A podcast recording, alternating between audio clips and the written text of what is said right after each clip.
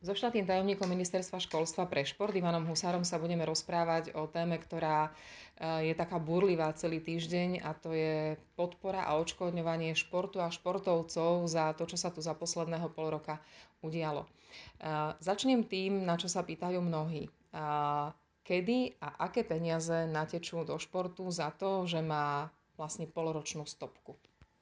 Kedy je najťažšie povedať, pretože má to veľa, veľa procesov, ktoré sa musia zvládnuť a napríklad v tento moment ani nie je možné zo zákona a správne legislatívne tú pomoc poskytnúť. To musí nasledovať krátka novela buď v zákone o športe alebo v zákonoch e, podnikateľských.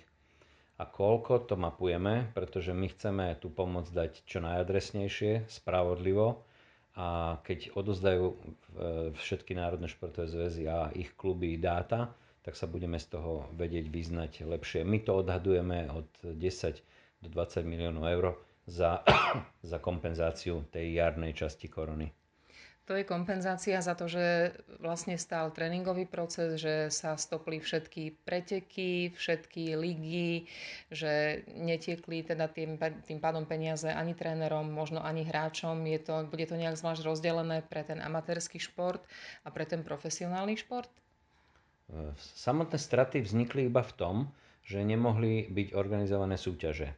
Amatérsky šport v podstate straty nemá žiadne, a potom je tu ešte sféra športovcov a trénerov.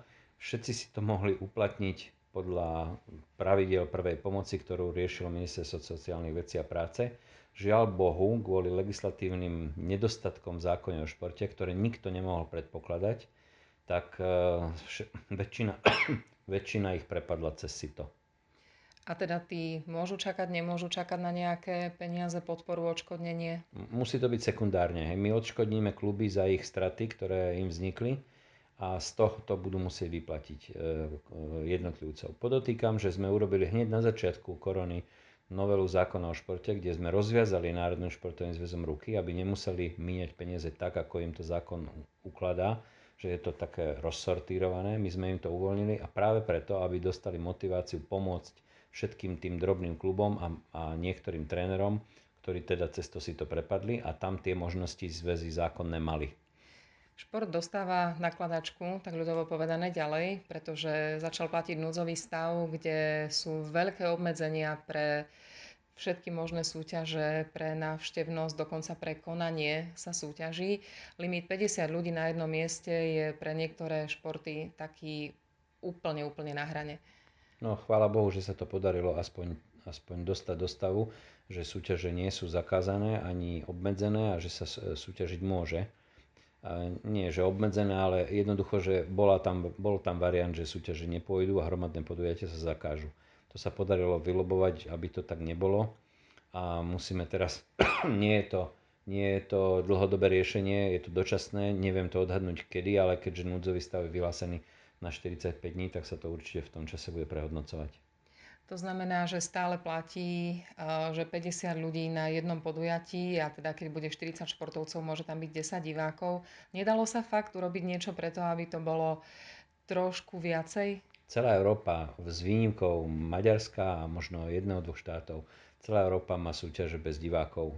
NHL, NBA bez divákov. Jednoducho my sme na tom v podstate ešte stále dobré, že tam aspoň pár divákov môže byť. V Raj Bundesliga sa spustí s 20% divákov od budúceho týždňa, ale o toto stále bojujeme. My stále sme prezentovali náš názor, že 50% štadiona alebo haly je, je OK a potom sa to znižovalo na 30%, ale neúspeli sme a mm, riešenie je také, že chvála Bohu, že sa súťaž hrajú. V Čechách sa od, od minulého týždňa rovnako postupuje.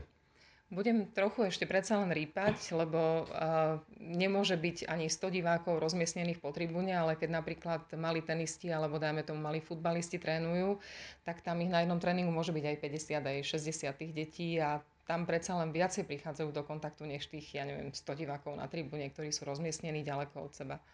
Na jar bol vydaný presný manuál, ako to má vyzerať a myslím si, že tréneri sú zodpovední, aby ten tréningový proces spravili tak, aby k tomu spájaniu tých detí dochádzalo v nejakom obmedzenom režime.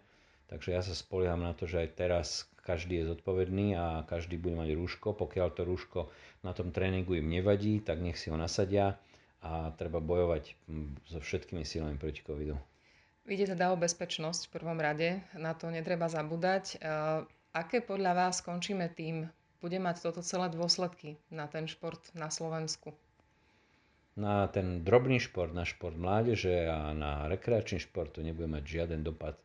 Profesionálne kluby samozrejme sú obsadené ľuďmi, ktorí sa športom živia a dúfam, že to nedopadne tak, že toto zanikne. Ďakujem veľmi pekne. Dovidenia.